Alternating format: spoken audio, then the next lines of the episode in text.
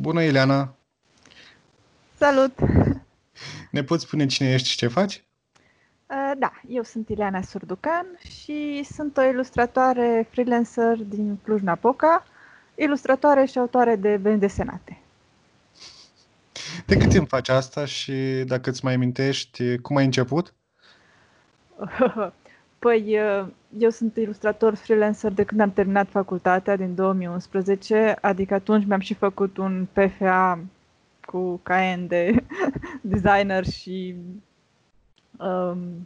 practic servicii de creație și am început să lucrez și pe PFA și cu drepturi de autor. Dar povestea asta cu de când sunt ilustrator depinde și cum definești ideea de ilustrator, că eu desenez de când eram mică și cumva am început și nu m-am oprit niciodată. Am făcut la liceu ceramica și după aceea am făcut și facultatea de ceramică, deci cumva se părea că încet, încet mă îndepărtez de partea asta de ilustrație, doar că între timp am început să fac benzi desenate pe cont propriu și atunci, în ultimul an de master, am publicat primul meu album de bandă desenată și după aceea m-am axat pe ilustrație.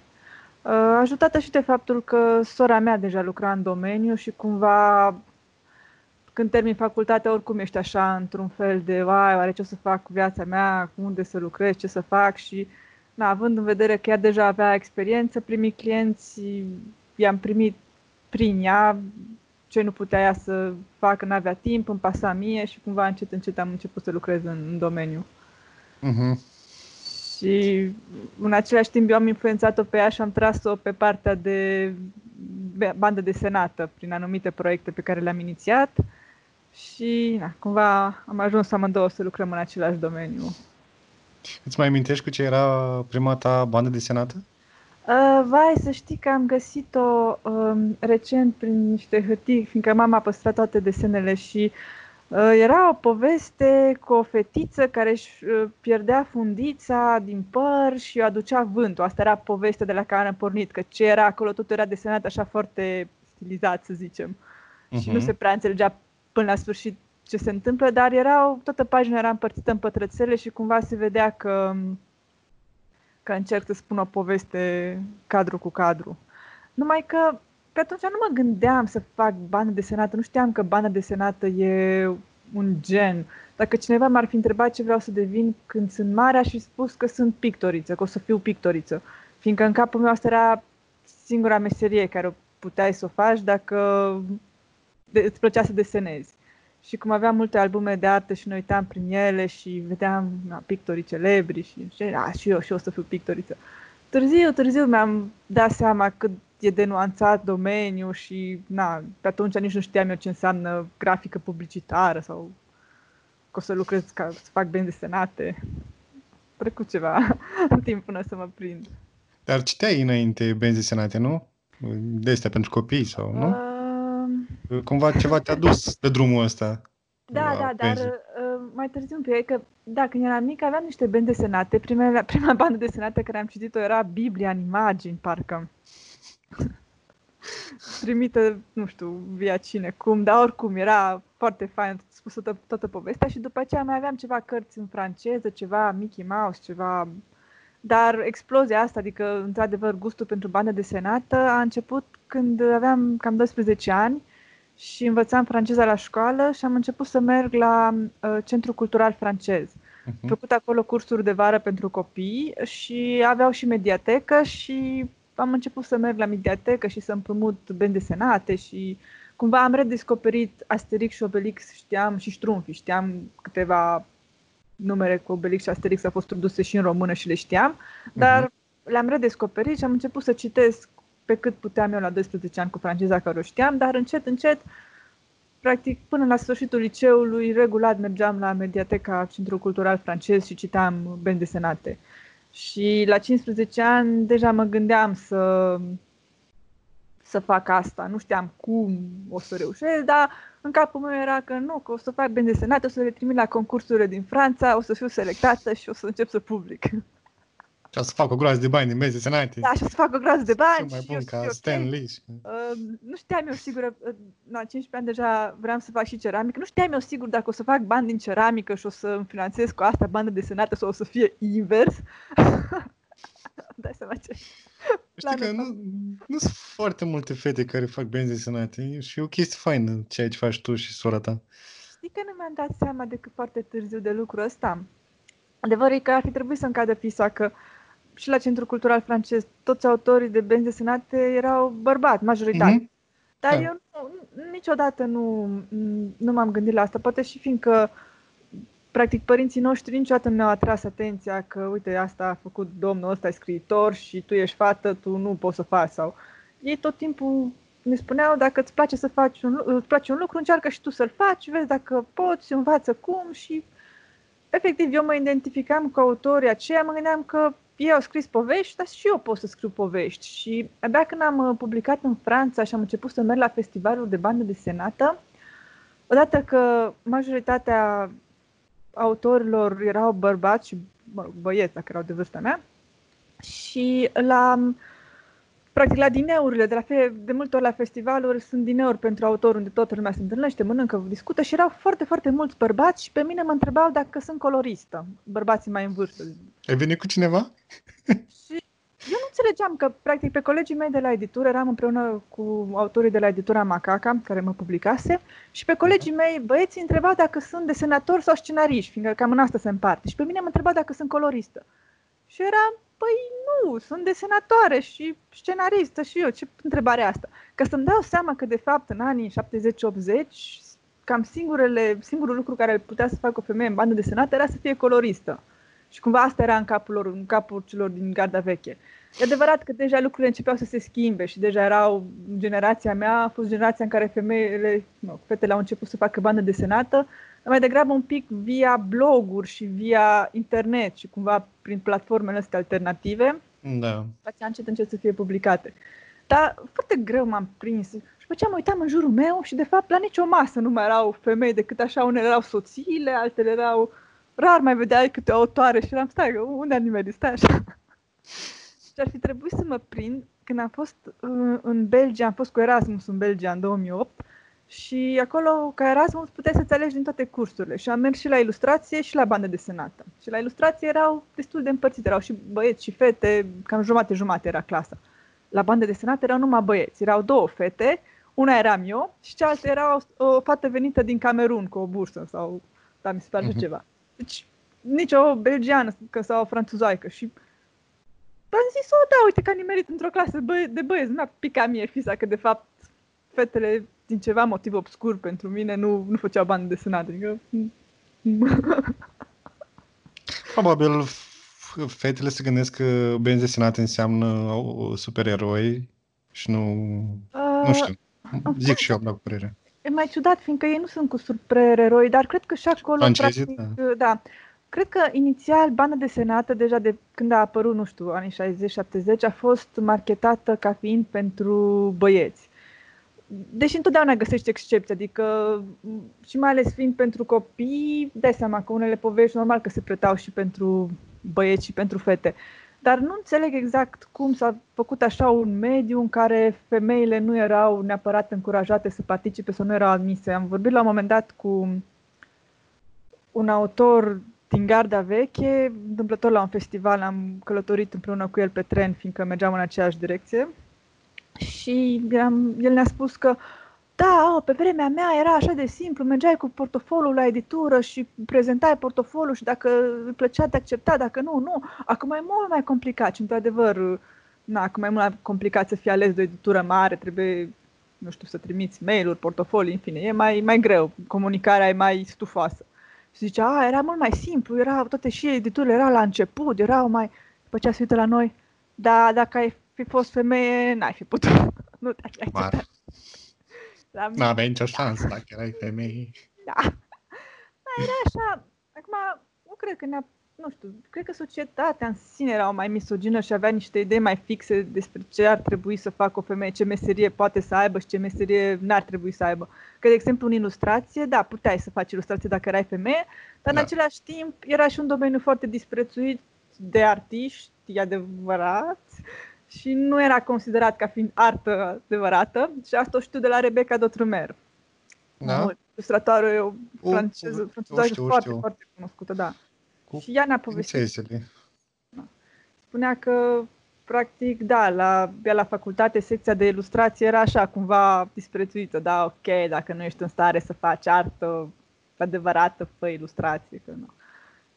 Ceea ce... M-ai lovit! Da, e o preconcepție și o...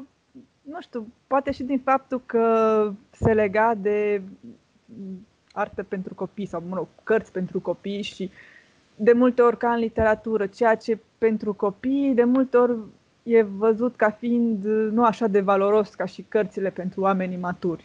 Deși dacă e la bani mărunți, oricine ți-ar spune că cărțile care formează copiii sunt foarte importante și subiectele care sunt tratate în cărțile astea sunt foarte importante și fiecare are câte o carte care le-a impresionat când era mic și unele chiar i-au pus pe o anumită direcție. Da. Dar există în continuare, asta e destul de prezentă preconcepția asta că literatura pentru copii, ilustrația pentru copii, bane desenate pentru copii.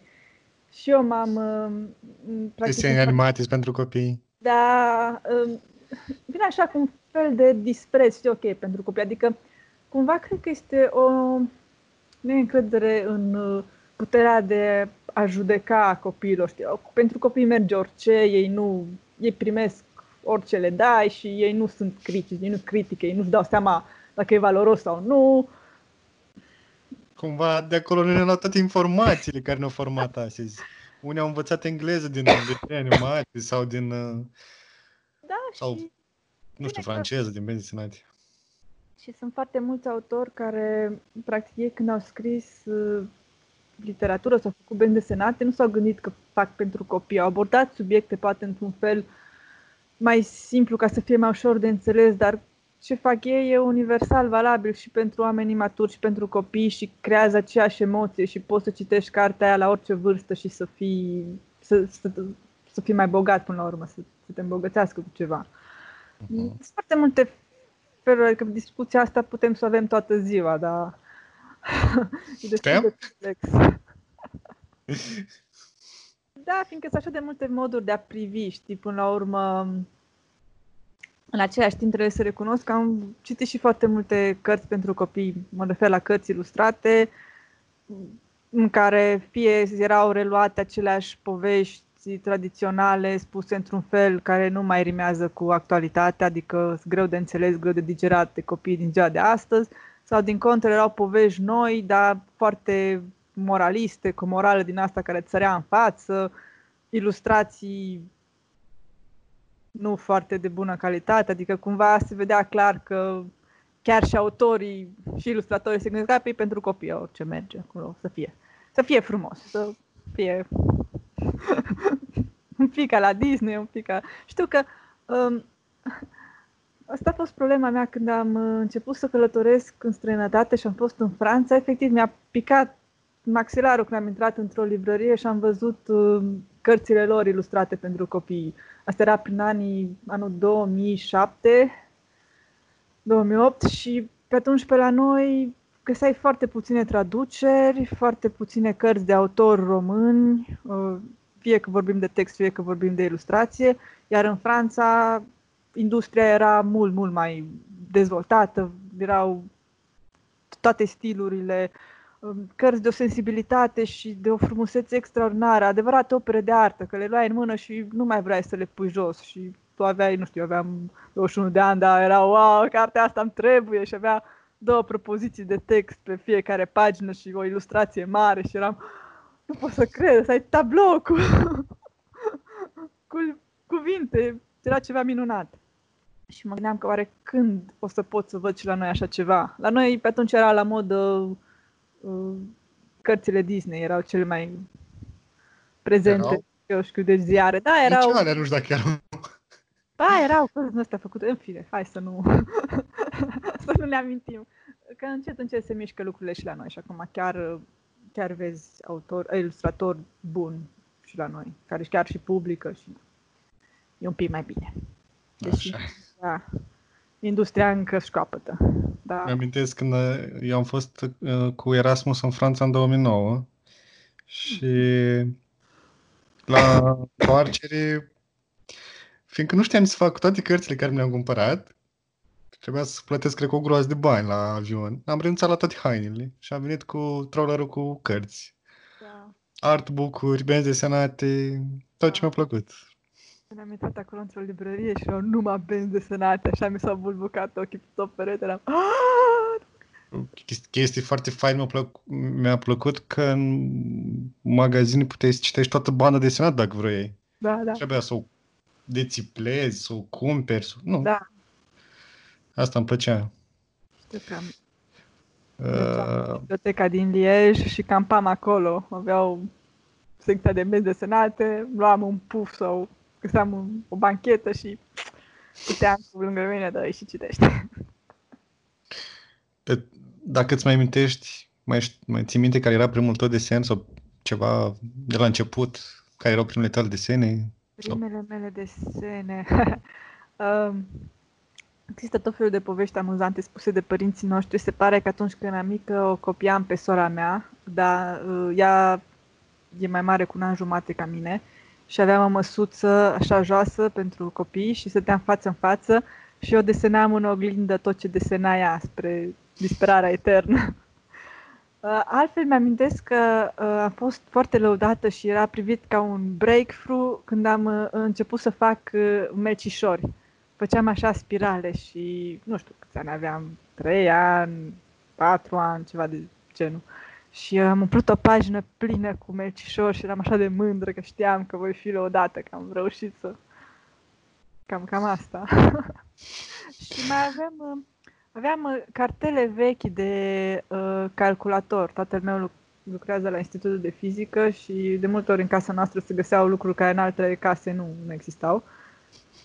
Ele perforate sau de care? Da, cartele perforate de calculator din ăla super vechi. Uh-huh. Și, practic, cum noi desenam într-una, părinții ne dădeau să desenăm pe orice era la îndemână, ca să nu tot cumpere colea 4. Și știu că dată am primit cartele din astea perforate, am desenat pe ele, după aceea aveam un tank de cărți de vizită albe și am desenat și pe ele și mama le-a păstrat și tot felul de desene din astea, un cor de copii care cântă, dar foarte greu îți dai seama că sunt copii sau că e o persoană, că sunt numai bule și beți, așa, și breton și... Da. Tu desenezi atât digital cât și pe hârtie, nu? Da, da. Și unde te simți mai bine și de ce? De când mi-am luat tabletă cu display, mă simt destul de largul meu și digital, dar trebuie să recunosc că multă vreme mă simțeam mult mai în largul meu pe hârtie. Nu am putut să mă obișnuiesc cu tableta fără display, deși eu ani de zile am lucrat așa. Și tot timpul făceam schițele întâi cu creionul și apoi fie le scanam și le conturam pe calculator sau le conturam cu tuș și le scanam și le coloram pe calculator. Mult timp nici să colorez pe calculator nu mi-a plăcut. Preferam să colorez în acuarelă și să scanez și să prelucrez după aceea, să curăț sau să... Dar era un proces destul de dificil. Acum am fost nevoită încet să învăț să lucrez pe calculator și pot să zic că am ajuns la un nivel în care mă simt confortabil și pe calculator. Uh-huh. Lucrez mai repede, mai bine și rezultatele sunt cele care le doresc eu. Adică, cred că asta e cel mai important, să ai ceva în cap și să poți să realizezi. Uh-huh. Ce-ți place și ce nu-ți place în ceea ce faci? Păi hai să vedem întâi ce fac, că sunt două direcții diferite. Adică una este lucru de grafică publicitară, în care lucrez cu un client și acolo practic trebuie să mă supun cerințelor lor. Și alta sunt proiectele personale care la un moment dat se... concretizează într-o carte publicată și, practic, astea două aspecte, fiecare are partea lui mai plăcută și partea lui mai neplăcută. Îmi place foarte mult să scriu scenariu și să desenez, să-mi inventez singură poveștile și să le desenez când lucrez pe proiecte personale. Și când lucrez cu clienții, bine, de obicei mi-aleg, sau am avut până acum noroc de proiecte destul de frumoase, adică în special vorbim de afișe de teatru, practic tot așa ilustrații pentru diverse evenimente. Și toată partea asta de creație în care îți gândești compoziția, îți gândești personajele, asta îmi place. Am probleme cu pusul în text, mi-e așa un pic mai greu să ajung la o soluție estetică care să-mi placă când vine vorba de layout-ul de text, de aranjare în pagine, de alegerea fonturilor, să zicem că asta mi-e un pic mai dificil. Dar partea care cumva mi se pare cel mai dificil în meseria asta este, pe de-o parte, toată partea de administrație, declarații și facturi și toată birocrația asta. Astea sunt chiar lucruri cu care nu m-am întâlnit până când nu am terminat facultatea, în afară de cererile pe care le-am scris când mi-am dat capacitatea. Practic, facultatea nu m-a pregătit deloc pentru partea asta administrativă și iarăși am avut noroc că sora mea, lucrând în domeniu, foarte mult m-a ajutat cu experiența ei. Și asta ar fi o parte. Stai că mai era ceva care... De partea de social media, de... Exact, asta vreau să zic. Și asta mi se pare foarte, foarte complicat acum. Nu știu de ce am așa un blocaj când vine vorba de social media. Am pierdut cumva startul și mi-e așa de greu să mă prezint în online așa cum cred eu că ar trebui. Bineînțeles că am portofoliu online, am și site, dar nu sunt așa de... updatate sau așa de...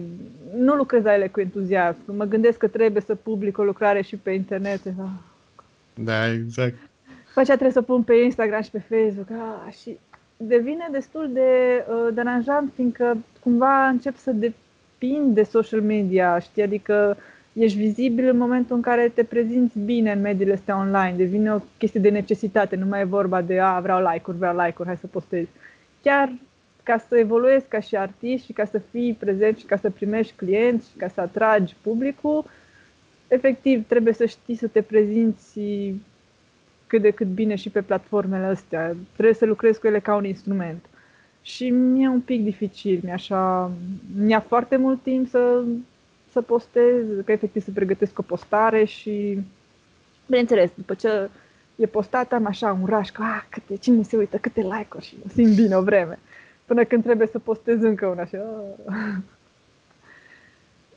Ceea ce e un pic ciudat, fiindcă eu practic am început să fac benzi desenate, le publicam online primele mele benzi desenate și aveam un blog și îmi făcea chiar foarte mare plăcere să postez pe blogul ăla. Postam destul de regulat și efectiv când mă gândeam că fac un desen pentru blog, eram plen de entuziasm și ce mai desenez astăzi? Gândeam că lumea o să se uite și o să-i placă și o să fie, ce fain! Dar la un moment dat lucrul ăsta a dispărut și efectiv simțeam mai degrabă anxietate când mă gândeam că iară trebuie să pregătesc ceva pentru publicat online. Așa că o iau ca și pe partea de administrație, e ceva care trebuie făcut, cumva face parte din meserie și nu pot să ignor aspectul ăsta.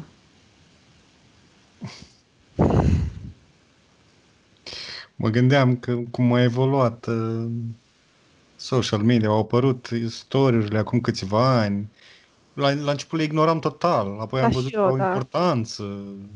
Aoleu, și mă gândesc ce o să mai apară.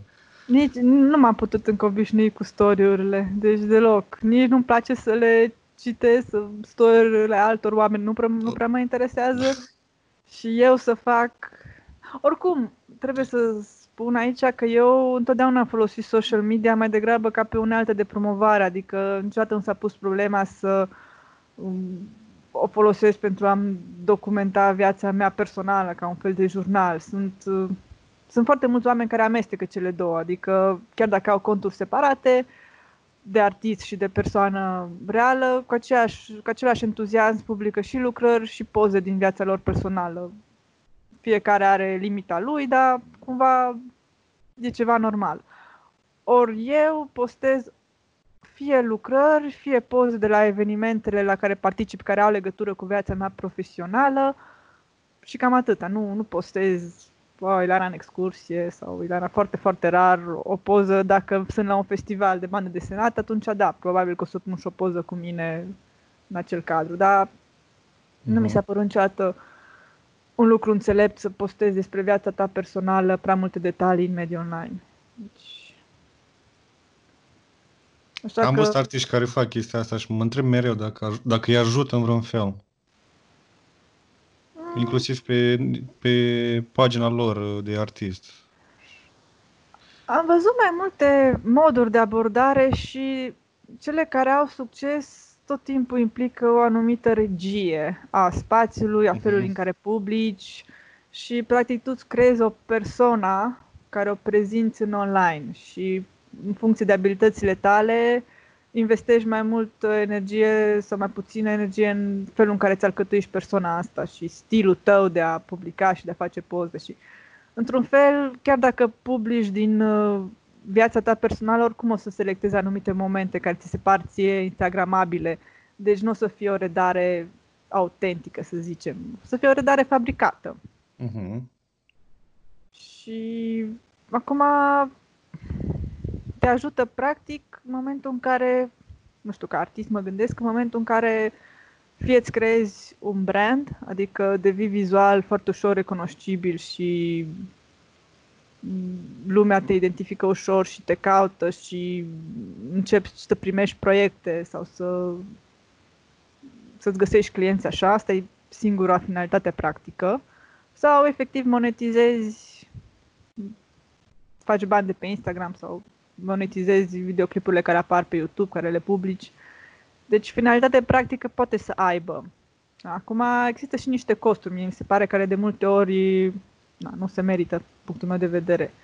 Dar dacă vorbim de partea strict profesională, online-ul cu toate platformele lui, fie că ne place, fie că nu, a devenit o parte integrantă a meseriei astea. Nu mai poți să practici meseria asta bine dacă nu ai un portofoliu online.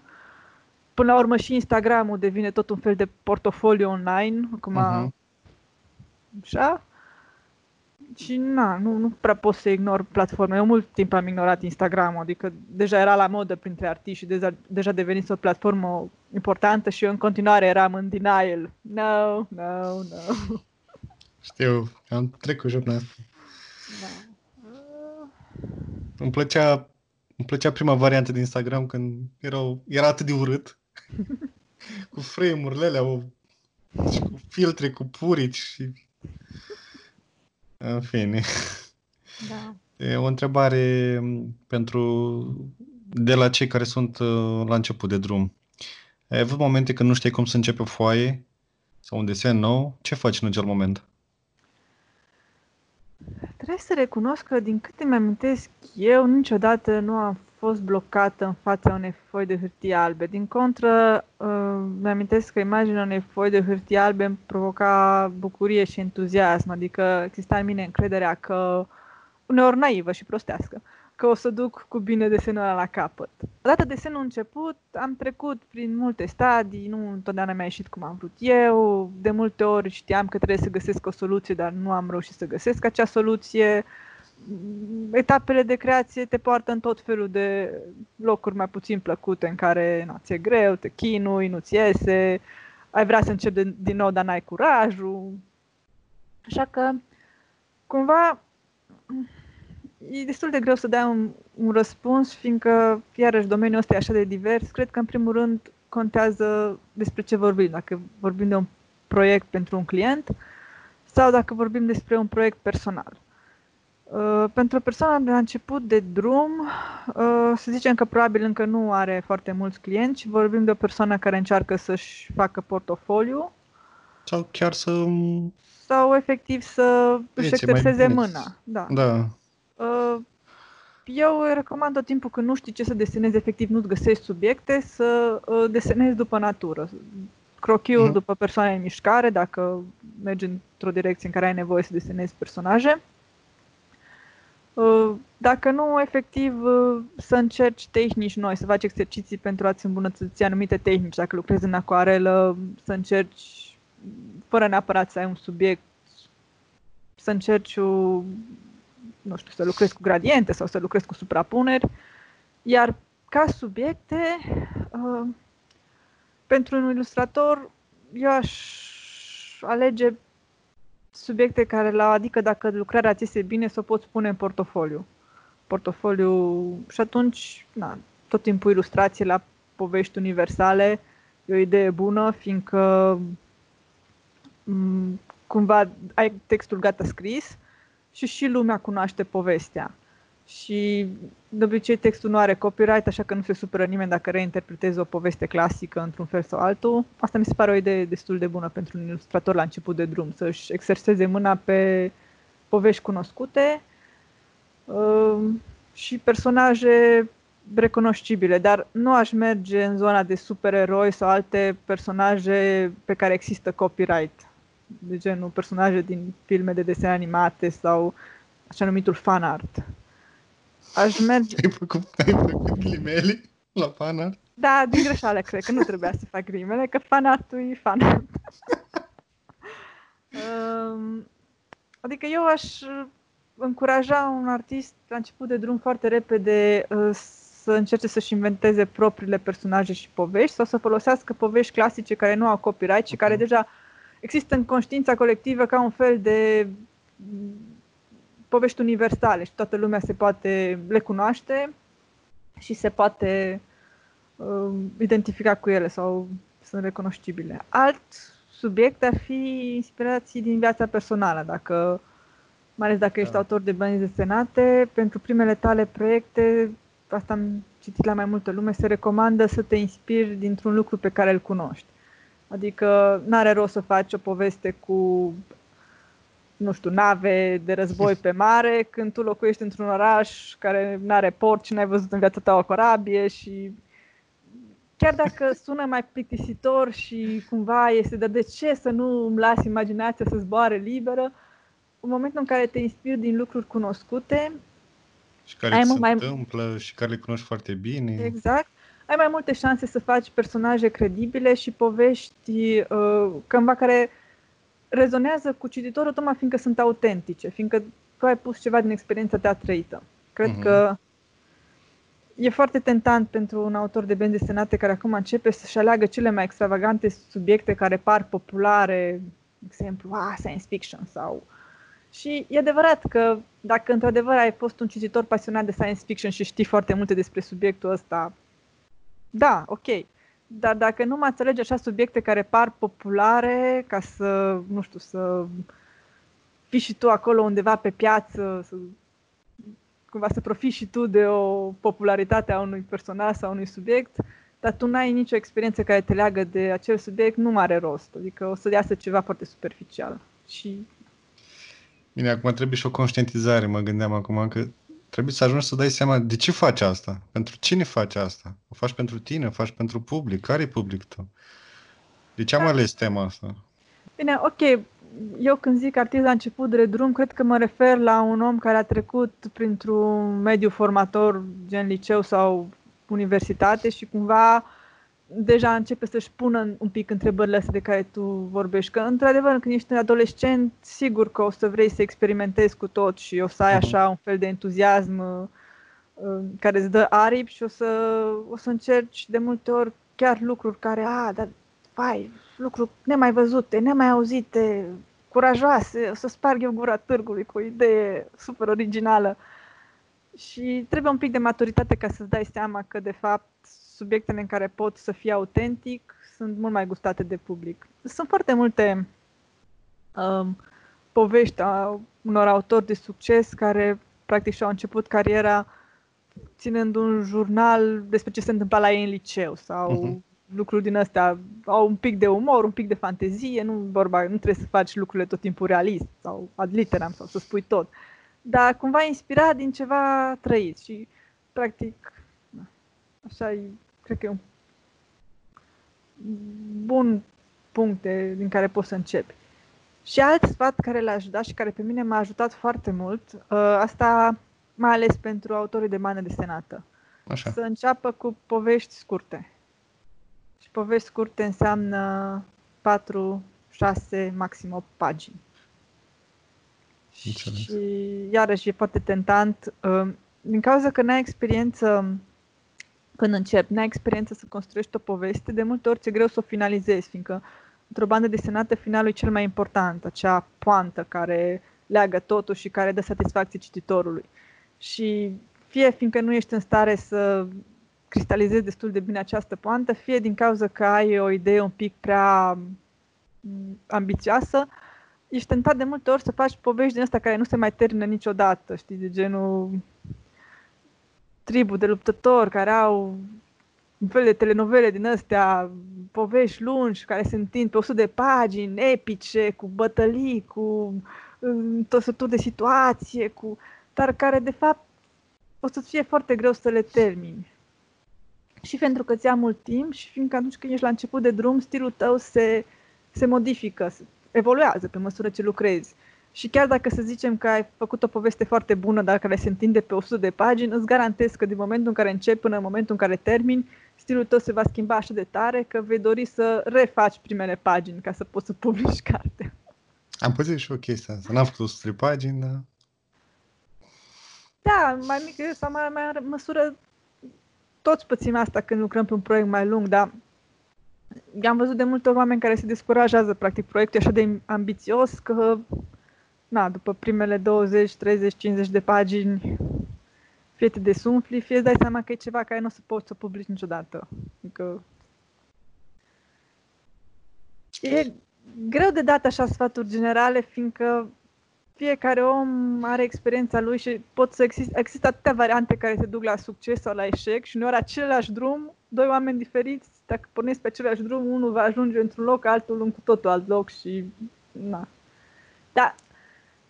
Experiența mea m-a învățat că poveștile scurte te învață foarte mult despre narațiune, te ajută să-ți stăpânești mai bine tehnica, să-ți formezi nu neapărat un stil, dar să înveți să desenezi mai bine și să evoluezi. Nu știu. Eu așa am început, făcând povești super scurte și asta m-a ajutat foarte tare. Uite, vorbeai de... ca sfat, că e bine să vorbești despre tine, viața ta, că ăsta o știi cel mai bine. Și vreau să te întreb dacă te-ai introdus sau desenat vreodată în desenele tale. Da. Sau bezele tale desenate. Sau... Da, bezele mele desenate. Primul meu personaj, de fapt, cred că am fost chiar eu. Știu că, practic, ce se întâmpla? Era Angoulême, festivalul de la Angoulême este un festival de bande desenate din Franța, cel mai mare și cel mai faimos și care acordă în fiecare an tot felul de premii pentru diverse secțiuni. Și ai și premiul pentru debut al tinerilor și tot felul de categorii din astea pentru tineri. Și aveau ei un concurs în care, dacă era la început de drum, puteai să trimiți o bandă desenată scurtă și urma, dacă era bună, fie să fii selectat în expoziție, fie chiar să fii premiat. Uh-huh. Și am auzit de concursul ăsta și am făcut benzi desenate și le-am trimis. Nu am fost selectată vreodată, dar prima mea bandă desenată, fără cuvinte, era chiar cu mine. Eram eu și porneam într-o călătorie din asta fantastică, în care mă jucam cu codurile de bandă desenată, călătoream într-o casetă într-alta și... Da. Și după mergeai la concurs să-ți iei premiu. Da, așa ceva. Un pic manipulator trebuia să fii. Da. Când văd primele mele benzi desenate, ne amintesc de mine și cu cât entuziasm desenam și ce sigur eram așa de încrezătoare în forțele mele și, bineînțeles, acum mă uit, îmi dau seama de ce n-am fost niciodată selectată și cât de mult mai aveam de lucru, dar atunci nu-mi dădeam seama și eram fericită. Cred că asta e foarte important. Da, și după aceea, fiindcă am început să public benzi desenate pe un site franțuzesc și am intrat cumva în contact cu toată zona asta de blogosferă franțuzească care era la modă prin anii 2006-2007, mi-am făcut și eu un blog în franceză și acolo, practic, erau foarte multe benzi desenate cu extrase întâmplări amuzante din viața mea, dar, na, așa, destul de light. Tot timpul era ceva comic, Ileana, nu știu, se chinuia să deseneze sau, nu știu, Ileana își hrănea blogul. M-am folosit mult timp ca și personaj, adică... Mai faci asta? Mai rar acum. la un moment dat, cum am spus, mi-am dat seama că, de fapt, nu mai îmi place să public pe blog. Și cam atunci s-au terminat și benzile desenate cu mine ca și personaj. Ocazional mai fac așa când vorbesc despre experiențele mele. De exemplu, ultima era cu mine desenând cu creioane colorate și cum le strâng pe toate într-o mână și la sfârșit îmi cad toate pe jos și daily struggles of an artist, ceva de genul. Dar mă gândesc că ai personaje care seamănă cumva cu caracterul tău, nu? Sau ceea ce simți tu într-o anumită perioadă? Sau? Nu, ăsta era, personajul ăsta eram chiar eu, practic eram eu. Chiar tu? Eram chiar eu, da. Eram eu prezentată sub formă de bandă desenată. Iarăși, practic, pentru mine, bineînțeles că exista o diferență între mine și personajul ăsta, fiindcă, din nou, alegeam să-mi dezvălui doar o fațetă a personalității mele. Tot timpul era ceva comic, tot timpul Ileana era într-o situație în care ceva nu ieșea, dar la sfârșit totuși ieșea și ne râdeam de ea, dar ne râdeam și cu ea. Deci în zona asta de autoironie, dar ceva simpatic. Niciodată nu m-am prezentat în situații în care, nu știu, situațiile dificile prin care am trecut eu în viață, nu am simțit nevoia să le pun în bandă desenată, de obicei. Poate și fiindcă mie îmi place să dau cititorului un material care nu-l împovorează cu problemele mele, ci le ajută să cumva să scape de gândurile lui negre pe moment măcar, cel puțin. Cumva asta e ce mi-am propus eu să fac de la început. Și atunci, da. Scuze. Vreau să spun că se mai strecoară din când în când personaje în benzile mele desenate care seamănă fie cu mine, fie cu sora mea. De exemplu, recent este Fisksoppa, care avem două personaje care seamănă foarte bine cu noi, dar din cauza că, practic, inițial au fost inventate ca fiind avatarele noastre. Asta o să spun mai mult când o să vorbesc despre proiectul ăsta, despre Fisksoppa, poate că vorbim mai încolo ceva mai în detaliu despre el. Sigur. Zi-mi, tot pentru cei ce sunt la început de drum și pentru curioși, de unde ți-ai inspirația? Păi, din nou, acum merită să vorbim despre partea de grafică publicitară și ilustrație de publicitate și proiectele personale. Când vine vorba de grafică publicitară, practic când am de făcut un afiș și nu știu de unde să încep, în primul rând mă gândesc cui este destinat, mă gândesc care aș vrea să fie feeling-ul general. De exemplu, sunt unele afișe care știu cumva că aș vrea să dea impresia de poster vintage. Atunci caut pe net, cumva mă uit la imagini cu postere vintage sau dacă îmi dau seama că ar trebui să fie ceva, nu știu, un sentiment despre carte poștală, de plajă, de mare, mă documentez pe direcția asta. În funcție de ce direcție aleg, mă documentez online. Mă uit nu neapărat la alți artiști, dar la tablouri și la picturi. Practic încerc un pic să ies din zona mea și să mă duc în alte zone artistice. Și trebuie să recunosc că mă bazez foarte mult pe o bază de date care deja am acumulat-o în minte de-a lungul anilor. Deci n-aș putea spune, practic, faptul că sunt familiară cu anumite imagini din anumite perioade, din anumite epoci. Asta a fost un lucru care l-am acumulat de-a lungul timpului și acum pot tot timpul să mă gândesc la acele referințe și cumva să-mi aleg o direcție și pe aceea, pornind de la direcția aceea, să mă documentez. Dacă vreau stampe japoneze sau vreau, eu știu, nu știu. Uneori știu doar că vreau să fie așa un look fresh, un look modern și atunci caut modern poster, dar asta e doar o fază inițială. Practic, primul pas înainte de a mă gândi exact ce vreau să desenez. Și după aceea, dacă am timp, stau o zi, dacă nu, stau o oră, două, las așa un pic imaginea să se sedimenteze și fac câteva exerciții de stil, mi-aleg uneltele cu care vreau să lucrez și stilul în care vreau să lucrez. Și când zic stil, mă gândesc la lucruri de genul vreau ilustrație cu contur sau vreau ilustrație cu pată plină. Vreau personaje cu capetele supradimensionate sau vreau niște proporții mai realiste. Lucruri din astea. După aceea, iarăși, mă gândesc un pic la compoziție, încep să-mi fac primele schițe și după aceea caut scheme de culoare. Când vine vorba de proiectele personale, lucrurile stau un pic altfel.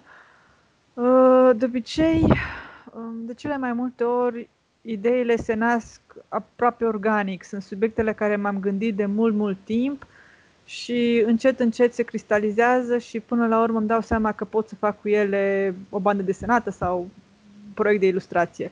Ultimul exemplu ar fi seria mea cu jurnalul de dans, care am făcut-o pentru proiectul Artist Room al Fundației Nouă.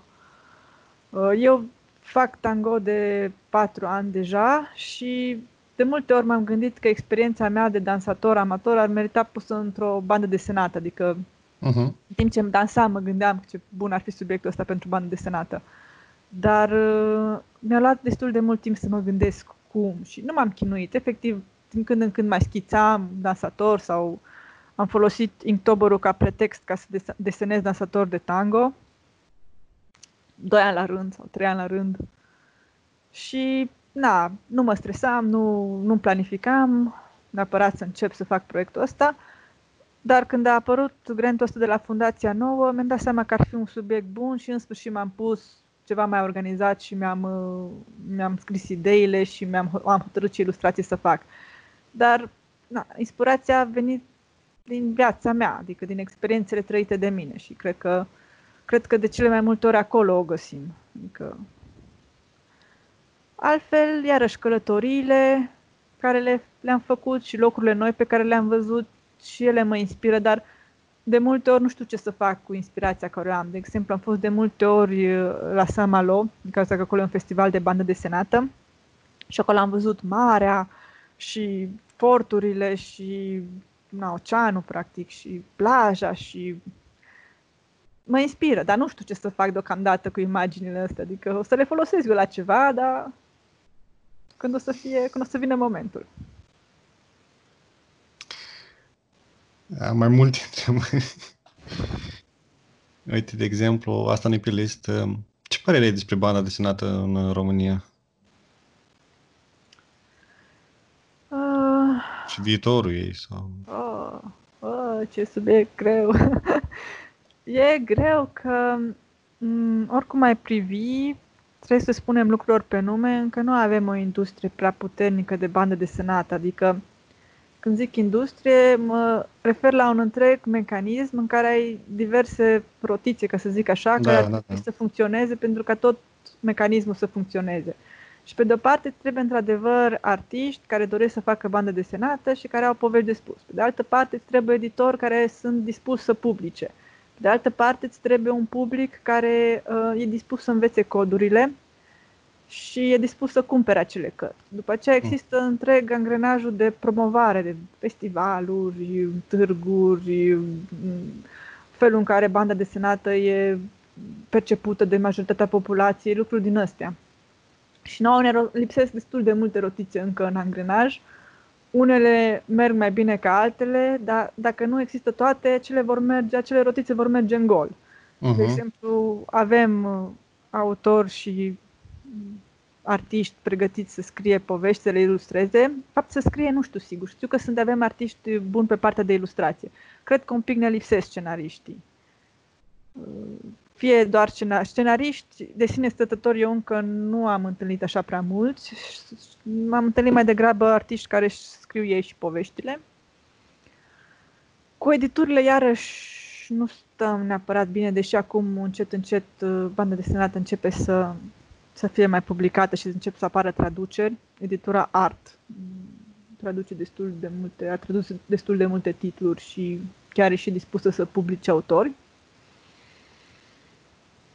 Și cumva încă cred că există o, o rupere între artiști și public. Încă nu știm exact pentru ce public lucrăm și nu suntem prea hotărâți. Cu toate astea, în ultimii ani au apărut proiecte valoroase de bandă desenată. Cred că ultimul este Istorii din 89, acel album făcut de Muzeul de Istorie din Brașov, care, cu ocazia aniversării Revoluției, au contactat mai mulți ilustratori, foarte mulți artiști, peste 30 mi se pare, și fiecare a făcut o poveste scurtă cu Revoluția. Acela a fost un proiect reușit. Au avut și un subiect bun care rezonează cu publicul român, practic suntem interesați de subiectul ăsta, nu vrem să știm, și poveștile au fost foarte frumoase, fiindcă se legau de multe ori de experiența personală a artiștilor, fie că ei au trăit Revoluția, fie că părinților au trăit Revoluția, fie că aveau păreri în legătură cu subiectul ăsta sau ceva de spus. A fost bine gândit. Dar în continuare totul este foarte fragil. Nu știi niciodată dacă lucrurile o să evolueze spre bine sau dacă o să vină iarăși un an de pauză care o să distrugă tot ce s-a construit până acum. Știu că eu sper să înflorească industria benzii desenate de când am terminat facultatea. Și la un moment dat lucrurile chiar păreau că merg bine. Apăruseră câteva edituri la jumătatea plină care publica benzi desenate din astea de underground și mai de mici. Parcă începeau să apară tot felul de proiecte și lucrurile păreau mai interesante. Existau tot felul de încercări ale universităților de a integra banda desenată în curriculumul școlar, mă refer la universitățile de artă, dar după aceea parcă lucrurile s-au dezumflat, unele edituri au început să dispară, iarăși publicul nu a părut că îi acordă așa un interes susținut acestui domeniu. E greu de anticipat, încă ne... Dar ce crezi că se întâmplă chestia asta? Adică și noi am putea avea un ziar cu... cum se cheamă pisica aia portocalii? Garfield. Sau nu știi chestii genul ăsta care ar putea merge și nu se încearcă. M-am tot gândit, dar cred că noi am uitat-o... Practic, noi încercăm să influențăm publicul deja matur, deja oamenii mari, ca să zic așa, să se apropie de bandă desenată. Cu asta încercăm să-i atragem pe ei, când ar fi trebuit de mult timp să începem să creăm benzi desenate pentru copii. Ori asta e un lucru care ne lipsește. Adică și eu am fost vinovată de atitudinea asta, fiindcă în momentul în care am început să fac benzi desenate, când povesteam în țară despre ce fac, tot timpul reacția era aceeași: Pip și Hercule, pentru copii, nu? Și aveam o reacție de respingere, încercam să le explic: nu, bandă desenată nu-i numai pentru copii, poate să abordeze subiecte foarte dure sau foarte serioase. Și aveam dreptate, bineînțeles, banda desenată e ca un genii, ca și teatru sau film. Poți să ai povești spuse pentru copii sau povești care se pretează, pot fi spuse și copilor, dar ele sunt universale, sau povești create special pentru adulți care abordează subiecte dintr-un punct de vedere care e destul de greu de digerat de copii. Adică poți să ai toate nivelele astea de lectură. Dar cumva eram foarte... Nu vreau să fac benzi desenate pentru copii, eu vreau să fac benzi desenate pentru tineri, adulți și practic de vârsta mea, nu știu, 21-25 de ani, cât timp am avut eu atitudinea asta. Și, de fapt, e foarte greu să-ți formezi așa un public, fiindcă banda desenată cere ca publicul să fie familiar cu anumit cod și oamenii mari mult mai greu învață acest cod dacă nu sunt deja obișnuiți cu el. Și e tot timpul mult mai bine să încerci să înveți copiii, să le însufli copiilor pasiunea de a citi benzi desenate și pe măsură ce copiii cresc, tu publici și cărți care pot să fie apreciați de cei care acum sunt adulți, dar care au crescut cu benzile desenate. În Franța așa s-a întâmplat. Chiar tu, ce părere ai despre cei care citesc benzi desenate? Sunt aceiași oameni care citesc cărți sau sunt diferiți? Te întreb, fiindcă la noi în țară nu se citește foarte mult, nu se cumpără foarte mult. Acum mai este o problemă că nu se cumpără, fiindcă se citește foarte mult online, mi se pare mie. Și iarăși, nu știu, că eu am început banda desenată pe stil franțuzesc și după aceea m-am dat seama că de fapt foarte mulți oameni și de la noi care citesc benzi desenate, ei vorbesc de comicsurile americane, care pentru mine nu prea erau interesante. Nici acum nu prea sunt. fi un fel de schismă și în rândul nostru. Și da, bineînțeles, nu se exclude. Banda desenată nu exclude literatura și nici invers, adică... Cărți cu poze. Cărți cu poze. Hai să schimbăm un pic subiect. Ne poți descrie o zi normală de-a ta de când te trezești până te bagi în pat? Da. Mă trezesc relativ devreme, la ora 8:30 și la ora 9:30 sunt în atelier și încep lucrul. De obicei, primele ore sunt ocupată cu răspuns la mail-uri și dacă am ceva chestii administrative care trebuie rezolvate, dacă nu, încep să lucrez pe proiectele care sunt urgente sau care trebuie să fie finalizate. După aceea, la ora 12:30-1, mă duc la masă. După masă beau cafeluța. După cafeluță mă întorc la atelier și continui să lucrez pe aceleași proiecte care sunt urgente sau trebuie finalizate. Și asta se prelungește până pe la ora 7:30, când mă duc la ora de dans. Înainte de pandemie, ora de dans însemna de 2 ori pe săptămână mergeam în oraș la cursuri de tango. Acum, de când cu pandemia, dansez acasă. Fie am cursuri online cu profesorii de tango, tehnică de dans și așa, și workout. Și cum funcționează asta? Cum faci curs de dans online? De seama că pentru un dans social în care dansezi cu perechea e imposibil să faci efectiv curs de dans online, da. Dar poți să înveți tehnica, fiindcă ăsta e un aspect al oricărui dans. Practic, faci anumite exerciții care îți întăresc mușchii sau exersezi anumite mișcări care poți să le exersezi de una singură. Te concentrezi pe asta. Okay.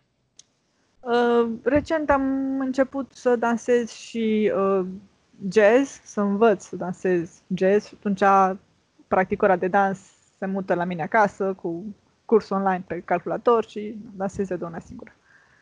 Așa, după aceea uneori mănânc de seară, uneori nu și până pe la ora 10 mă întorc din nou la atelier și mai lucrez în continuare. Deci seara? Dacă trebuie, dacă... Ce oră ajunge acasă? Practic, casa mea și atelierul sunt foarte apropiate. Sunt foarte aproape, am înțeles. Și cam câte ore desenezi pe zi? Sunt curios și eu și cred că și oamenii. Câte ore trebuie? Câte ore trebuie? Toate. Toate orele, dacă se... Eu întotdeauna, de când am... Am început să lucrez, mi-am impus să nu lucrez noaptea. Nici nu pot, nici nu vreau. Și atunci, la ora 10, se încheie orice activitate de lucru la calculator. Până atunci, în funcție de proiectele la care sunt nevoită să lucrez, dacă sunt cu clienți, unele zile pot fi destul de intense, efectiv trebuie să lucrez toată ziua ca să termin și să predau. Dacă sunt proiecte personale, încerc să alternez momentele în care desenez cu momentele în care, nu știu, poate că fac schițe pe caiet sau mă gândesc la un scenariu, dar oricum nu lucrez la calculator. Zilele mele pot să fie foarte diferite, de asta mi-e greu să dau un răspuns în funcție de ce proiecte fac. Mi-organizez timpul în așa fel încât să mă încadrez în deadline, în termenii pe care i-am, termenii limită pe care i-am. Deadline. Spune, Ileana, articulează. Da, asta e. Cum văd părinții, prietenii, ceea ce faci, cum te susțin? Părinții m-au susținut întotdeauna și moral și material.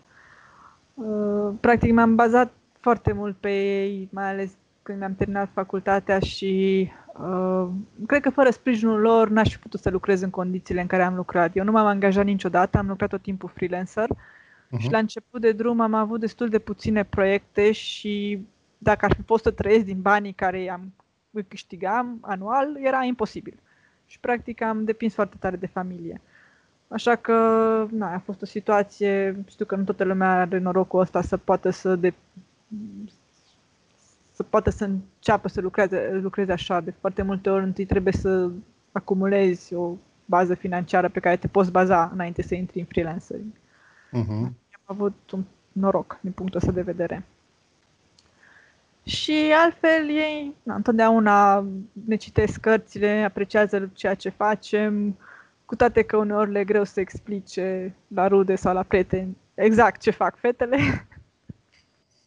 Dar din punctul ăsta de vedere întotdeauna am fost susținută de ei. Cred că singura, adică mama a zis că ok, mergi la liceu de arte, dar nu din clasa 5-a, ci numai din clasa a 9-a. Asta a fost singura ei condiție și a fost foarte bine că am făcut așa, fiindcă școala generală mi-a pus bazele unei culturi pe care nu cred că am fi avut-o dacă am fi mers direct la liceu de artă, fiindcă se făcea școală mult mai serioasă acolo unde am studiat la generală decât la liceu, din câte am observat. Adică... Cam așa, eu m-am dus, eu aveam note foarte mari în 1-4 la o școală de asta generală, de cartier, exact, în spatele blocului. Exact, exact. Aveam note bune, învățam, eram foarte... Îmi făceam temele tot timpul, nu întârziam cu nimic, mâini la spate, genul ăla de copilaș eram. Cum am ajuns la liceu? Altă treabă, parcă era destrăbălare acolo. Toate notele mele au scăzut, libertate, freedom. Da, așa mi s-a părut și mie. Când am ajuns în clasa 9 și vorbeam cu colegii care făcuseră liceu încă din clasa 5-a, mi se părea că au fost neglijate anumite materii și nu... Matematica nu era așa cum trebuia. Eu mă bucur că am făcut generala până în clasa 8-a. Mi-a folosit foarte mult, așa că... Există, uite, legat de clienți, vreau să întreb mai devreme, dar nu știam cum să fac legătura. Există vreo tematică pe care te ferești sau desenezi? Și îți dau eu niște exemple. De exemplu, dacă te contactează vreun politician sau vreo firmă de videochat sau vreun cântăresc de manele sau, nu știu, alte exemple. Ceva care nu ai, de care te-ai ferit? Da, am anumite limite de care aș ține, adică cumva n-aș accepta să lucrez pentru companii cu a căror politică sau activitate nu sunt de acord. N-aș lucra pentru companii care produc țigări sau... Uite, asta nu m-am gândit, da, e interesant. Ceva care poate face rău Asta cu țigările e o chestie personală. Na, eu așa am decis. Dacă clientul meu, nu știu, e o bancă sau altă companie care eu știu că au anumite probleme, nu știu, de etică sau de morală, aș refuza să lucrez cu ei. Iarăși, nu știu, zona asta, exemple care le-ai pomenit tu, pentru mine nu sunt atractive și efectiv n-aș accepta să lucrez cu ei, fiindcă nu văd de ce aș lucra, nu sunt subiecte pe care aș dori să le abordez. Uite, o persoană într-un alt podcast mi-a zis că n-ar lucra ce venea lui în cap atunci, n-ar lucra cu o firmă de mașini. Fiindcă el nici măcar nu se pricepe la mașini, nu se vede în ipostaza de a face ceva pentru chestia auto. Acum e o diferență între dacă vine un client și îți cere un lucru pe care tu știi că nu îl poți produce. De exemplu, dacă mie mi s-ar cere să fac ilustrație vectorială, nu lucrez vectorial și îți spune că nu fac așa ceva. Sau dacă mi se cere să fac logo-uri, de obicei refuz, fiindcă nu îmi place să fac logo-uri, nu mă știu nici foarte bine. Da. Dar nu refuz din motive de etică sau de morală sau religia mea îmi interzice să fac logo-uri. Sau... Efectiv, unele proiecte le triezi fie că nu ai timp, fie că știi că abilitățile tale, practic, cât mi-ar lua să fac un logo din cauza că nu mă știu așa de bine, banii aia care i-aș primi nu s-ar merita, fiindcă aș lucra mult mai mult și aș fi foarte stresată pentru un produs final care n-ar fi poate cel mai bun. Da. Dar asta, cum să zic, dacă mi-ar trebui bani și aș fi în criză, aș accepta și subiecte din astea și le-aș m-aș chinui să iasă bine, dar atunci când am practic limite morale și, etice, care eu mi le impun, indiferent dacă am nevoie de bani sau nu, n-aș accepta. În ultimul timp am decis, de exemplu, să refuz proiectele de ilustrații dacă mi se pare că nu apar destule fete sau că fetele nu sunt reprezentate așa cum vreau eu, cum mi s-ar părea mie logic să fie. Și asta de multe ori se întâmplă. De exemplu, mi-a venit o carte care era destul de drăguță, dar toate personajele erau masculine, erau băieți și aveau ceva aventuri, nu era nimica rău sau greșit. Dar eu am spus că m-aș concentra mai degrabă pe proiecte unde personajele sunt feminine sau și feminine și care sunt prezentate într-o lumină mai favorabilă. Asta e iarăși o alegere personală. Când vine vorba de proiecte personale, niciodată nu o să merg în zona de gore sau de violență extremă sau lucruri din astea șocante, obscene sau vulgare. Și din cauza asta nu o să merg foarte mult nici în zona de satiră, adică știu că unele lucruri, ok, sunt de etică și morală, altele lucruri pur și simplu mie nu-mi face plăcere să merg în direcția asta și nu o să mă duc.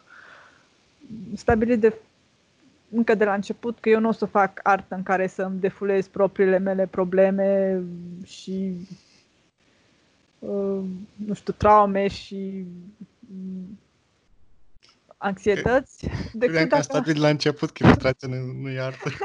Decât dacă pot să ofer și o soluție de a ieși din aceste experiențe negative. Adică nu-mi place să-l încarc pe cititor cu experiențe negative și fără să-i dau și o portiță de scăpare. Adică dacă încerc să-l ajut sau să-l vindec, asta e altceva, dar să prezint lucruri negative. Da, acum sunt într-o perioadă a vieții mele în care îmi permit să zic asta, nu știu, poate peste 2-3 ani, dacă o să gândesc altfel, o să desenez altfel, dar în momentul ăsta, asta e alegerea mea. De ce ai rămas în România? Dacă te întreba vreodată. De ce am rămas în România? Cred că din comoditate. Nu știu. Te-ai vedea, tot ai vorbit de Franța sau de Belgia, te-ai vedea una din... Da, cumva, teoretic, eu pot să lucrez de oriunde, fiindcă lucrez pe un calculator și chiar și acum mai lucrez cu clienți din străinătate, deci... Dar cred că ori de câte ori m-am gândit să mă duc undeva și a fost departe de familia mea și nu era un context care să-mi ofere un confort emoțional cu care eu pentru care să merite să părăsesc confortul emoțional care îl aveam în România. Asta a fost situația pentru mine, știu că diferă de la om la om și am reușit în același timp să creez lucrurile pe care vreau să le creez și să lucrez la proiecte care mi-au adus bani și în România. Probabil dacă timpul ar fi trecut și nu mi-aș fi găsit aici nimica de lucru, m-aș fi gândit mai serios să plec cu sau fără confort emoțional. Dar pentru mine lucrurile s-au aranjat astfel încât am și de lucru și de aici și m-am simțit nevoia să mă duc. Vorbeai de lucru. Dacă de mâine n-ai mai putea sau n-ai mai vrea să desenezi, ce altceva ai face? Păi, aș putea să fac ceramică sau să fac bijuterie sau să... Dar dacă vorbim, adică practic să zicem că n-aș mai putea să fac artă, probabil că foarte repede aș ajunge să scriu. Fie scenariu de bandă desenată, fie chiar literatură, fie pentru copii, fie și alte povești. Îmi place foarte mult să spun povești. Dincolo de a desena, cred că îmi place mai mult să spun povești decât îmi place să desenez. Desenul e doar un mijloc prin care eu pot să spun poveștile care le am în cap. Și întâmplarea a făcut că am învățat să desenez mai bine. La un moment dat mi-am dat seama că desenez mai bine decât scriu. Scriam texte. În gimnaziu și la liceu încă scriam texte literare, fantastice, îmi plăcea să scriu compuneri. Și încet, încet mi-am dat seama că mi-e mult mai ușor să mă exprim prin desen. Dar dacă n-aș putea să mai desenez, îmi place să cred că aș putea să revin la scris și la povestit în felul ăsta. Vreau să-ți pun niște întrebări mai personale, dacă ești de acord. Pune niște întrebări mai personale. Care e cea mai frumoasă amintire ta, dacă ți amintești? Nu trebuie să fie de acum, poți fi din tinerețe. Cea mai frumoasă amintire? Am amintiri foarte plăcute din primele călătorii în străinătate, când am fost în Franța, în 2007. Cred că o să merg cu asta, fiindcă... da. Nu excursia la Paris, ci excursia în Bretania. Să zicem că amintirile de acolo sunt toate foarte frumoase și le alegem pe ele ca să le exemplificăm. Ce anume era frumos la ei? Mie îmi place foarte mult natura și conexiunea asta cu natura, dar trăind la oraș și neavând mașină, de fapt n-am călătorit așa de mult prin România cât aș fi vrut și cât ar fi fost bine pentru mine. Și atunci, practic, de câte ori am ajuns într-o conexiune mai profundă cu natura, de fapt eram plecată în străinătate și am ajuns să vizitez un loc din ăsta, un peisaj, o plajă. Și cumva Bretania, peninsula din Franța, acolo peisajul este extraordinar, lumina e diferită față de lumina de aici. Pentru mine totul era nou și totul era deosebit și mă simțeam așa foarte liberă și foarte fericită. A fost o experiență foarte plăcută. Și în același timp mi s-a creat impresia că sunt într-un loc în care lucrurile funcționează și pot avea încredere și în sistemul de transport și în felul în care se organizați oamenii și, nu știu, față de România, unde de multe ori mi se părea că totul e cum ai norocul. Dacă ai norocul să te înțelegi cu un om, să te ducă, să ajungi, să fie bun, să meargă treaba, atunci ai noroc. Dacă nu, poți să stai și 2 ore într-un loc, 3 ore, o zi întreagă, să aștepți să se alinieze planetele ca tu să poți merge mai departe. Pe când acolo în Franța, nu știu, și contextul în care am călătorit, mi s-a părut că e o țară organizată în care poți tot timpul să găsești soluții și lucrurile funcționează. Da, seama că tu ai descris România exact ca industria bezilor desenate. Dacă n-are toate rătițele, merg în gol. Da, cam așa. Îți mai amintești? Aș vrea să ne descrii cel mai ciudat vis al tău, dacă îți amintești. Cel mai ciudat. Cele mai ciudate vise sunt cele care mi le amintesc. De multe ori, fie uiți, fie îți amintești foarte vag, dar de câteva ori am avut vise care efectiv au fost foarte clare și puteam să le desenez când m-am trezit. De exemplu, chiar azi noapte am visat că am găsit într-un second hand o carte magică care lumina și care m-a ales pe mine și mi-a spus toate secretele civilizației astece, după care m-au prins conquistadorii și mi-au furat amintirile. Destul de ciudat. Care e second hand? Unul care îl frecventai? Era un second hand de haine. Există locuri care le visez cu regularitate și există subiecte care le visez cu regularitate. Există un anumit oraș în care tot timpul călătoresc în vis, există niște trenuri care tot timpul le pierd, le iau, iar le pierd, le aștept, fug după ele. De câțiva ani și avioane, după care fug, și aeroportul în care mă rătăcesc și tot felul de faze din astea. Mult timp o visam pe profesoara mea de balet. I-am făcut balet la Clubul Copiilor până 10 ani de zile, cam așa, de la 5 ani la 15 ani. Și după aceea, când am renunțat și n-am mai mers, mult timp o visam pe profesoara de balet, fie visam că din nou sunt la curs și fac plie și de câte ori era o situație mai stresantă în viața mea, o visam pe profesoara de balet. Și asta a fost o vis recurentă an și an de zile. Care e cea mai mare frică ta? Cred că, vorbind așa mai metafizic, cred că e frica de a fi nefericită.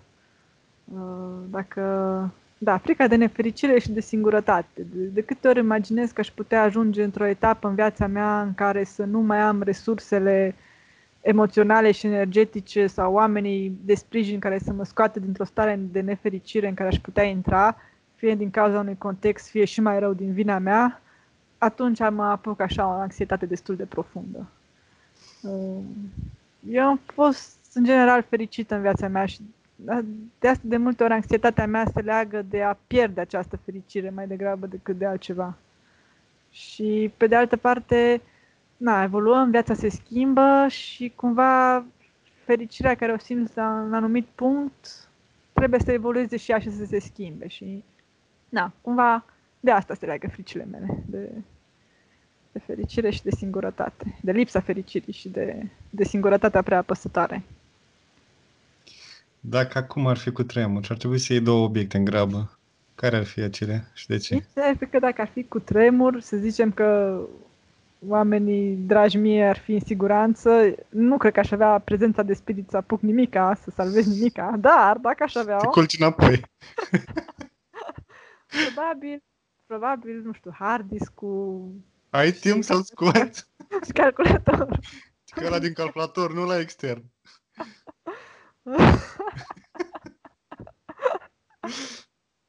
Adevărul e că majoritatea lucrurilor care îmi sunt dragi, fie sunt, nu știu, cărți sau lucruri din astea care, na, până la urmă nu ai rost să le salvezi, că le mai găsești, le mai pui la loc, sau lucrurile care le-am creat, cu care mă identific și multe dintre ele se găsesc pe hardul de calculator, altele sunt așa de mari încât nu au cum să fie cărate în caz de urgență, deci aici în atelier vor rămâne.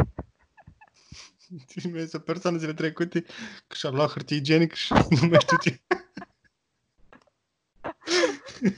Că nu se găsește, n-ai văzut la pandemie? După un cutremur.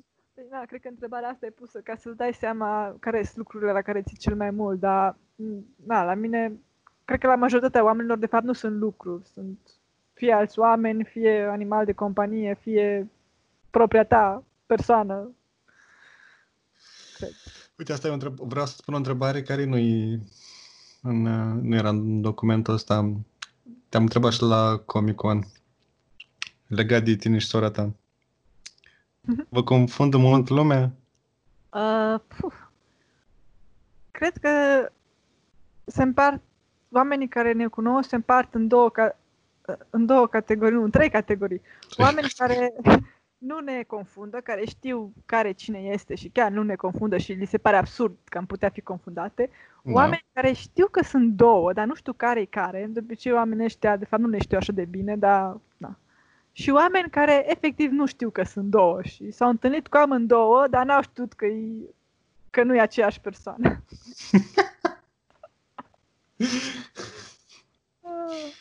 Ce sfaturi ai pentru cei ce sunt la început de drum? Mi-ai spus tu câteva, dar așa, în general.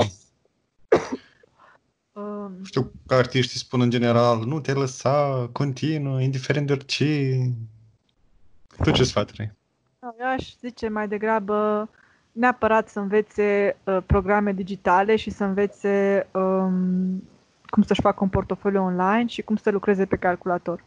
Chiar dacă nu o să deseneze digital, va trebui să scaneze lucrările, să le manipuleze, să le prelucreze și trebuie să fie prezenți în spațiu online. Asta a devenit un lucru obligatoriu, dar eu zic că orice artist poate să beneficieze foarte mult dacă învață să folosească programe gen Photoshop, InDesign.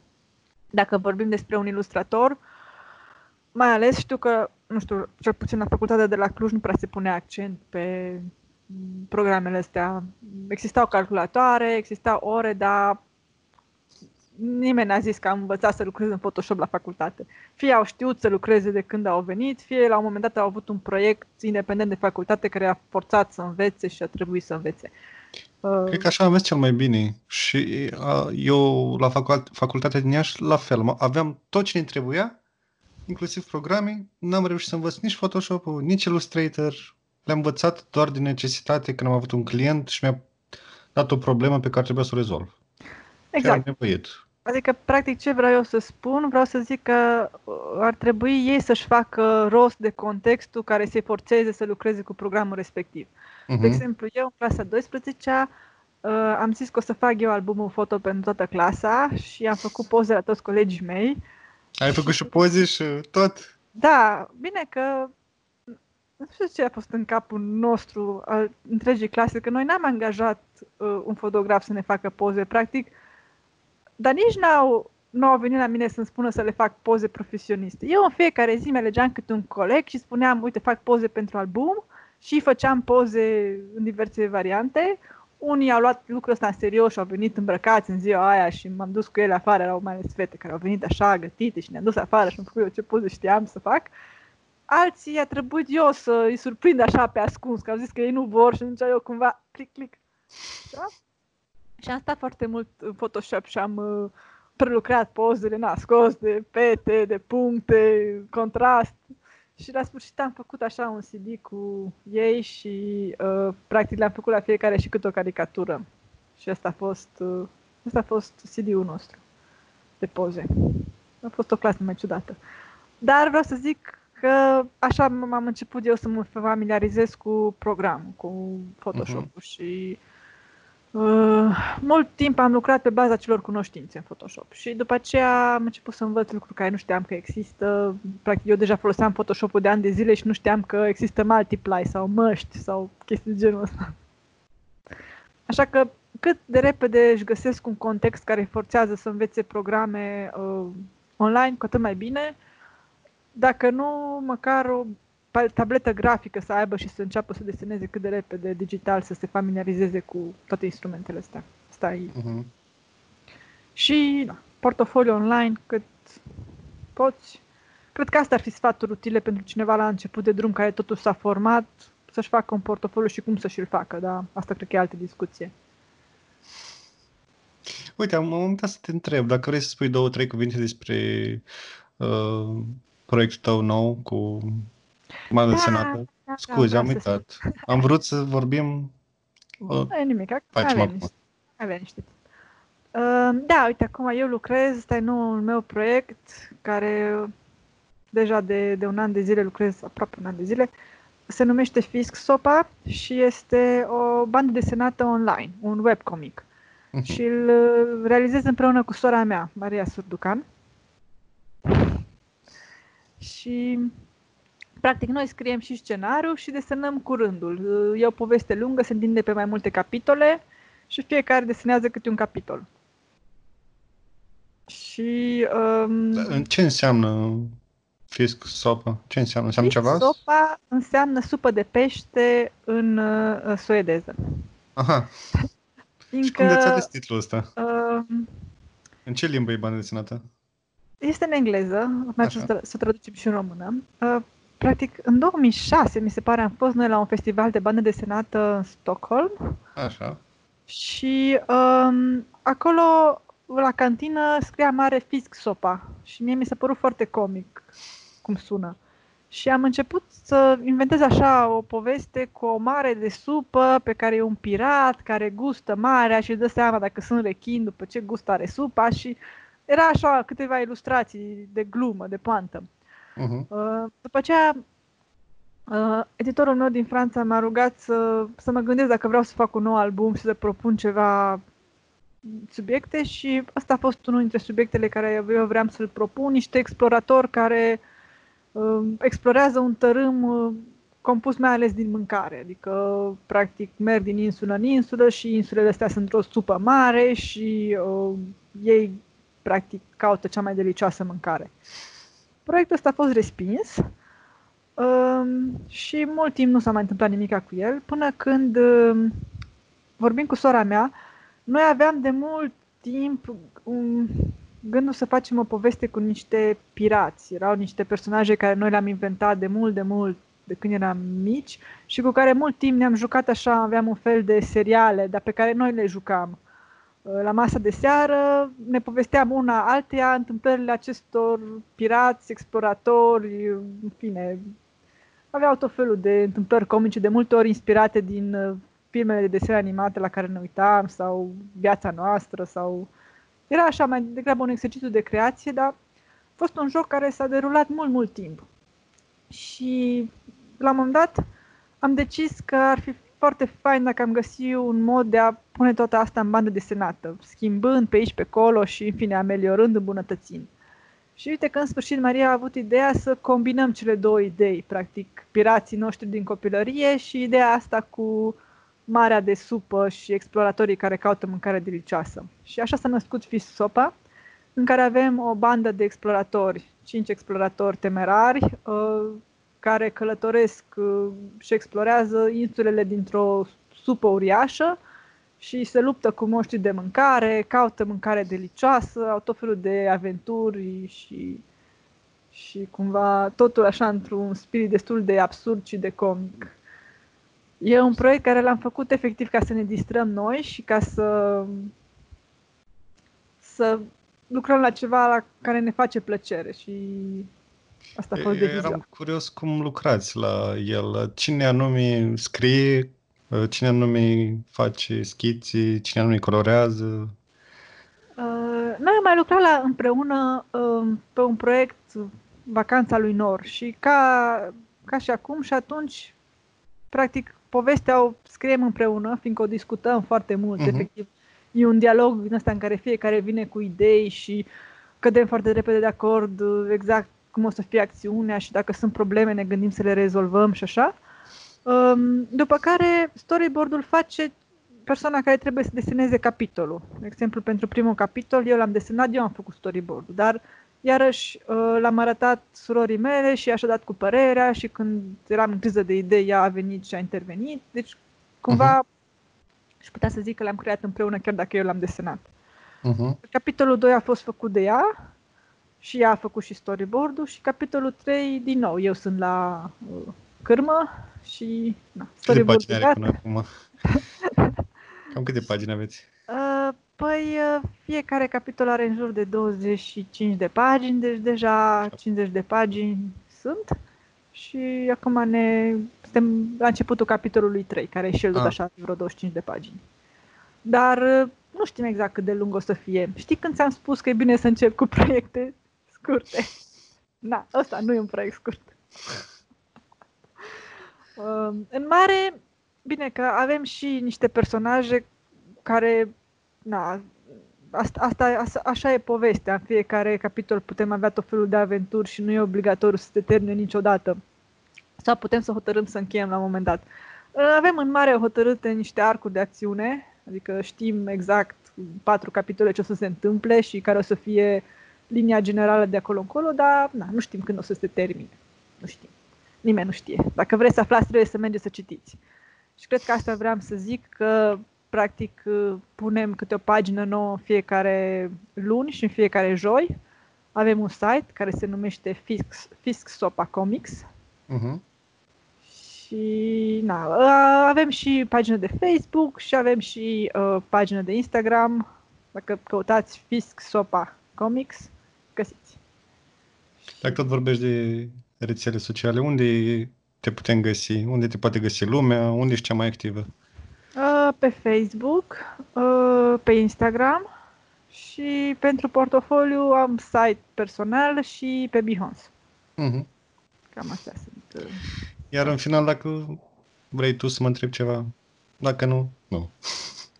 Păi, hai să te întreb, cum ți-a venit ideea să iei interviu la artiști și care crezi tu că ar fi finalitatea sau care sper tu că va fi finalitatea în momentul în care o să ai, nu știu, 100 de interviuri?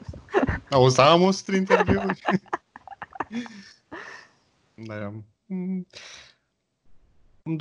Oricum doream să cunosc artiștii mult mai bine. Îmi place să-i abordez Adică eu sunt fan artiști. Îmi place să-i abordez oriunde îi întâlnesc, la târguri, evenimente, whatever. Sunt ca o fetiță de-aia mică. Domnul, vreau și autograf. Îmi place foarte mult ce faceți. Asta în contextul în care și tu ești tot un artist. Adică vorbim de ce îl preaslă. Sunt ca un stalker. Nu, ideea podcastului a venit cumva dintr-o prostioară. Mă uitam la un curs cu soția mea despre podcasteri care te pune efectiv să faci acel podcast. Trebuia să dai un titlu, trebuia să te gândești la ce-i faci în acel podcast. Și după ce am terminat acel curs, de câteva ori mi-am dat seama că chiar știu să-l fac. Oricum eram curios cu chestia asta și... cam asta e. Foarte fain. La cât mai multe interviuri să ai... Mulțumesc mult că ai acceptat și sper că ți-a plăcut. O discuție foarte plăcută. Sper că am spus și câteva chestii inteligente și că nu m-am bâlbuit foarte tare. Deadline. Îți mulțumesc foarte mult. Bye. Bye.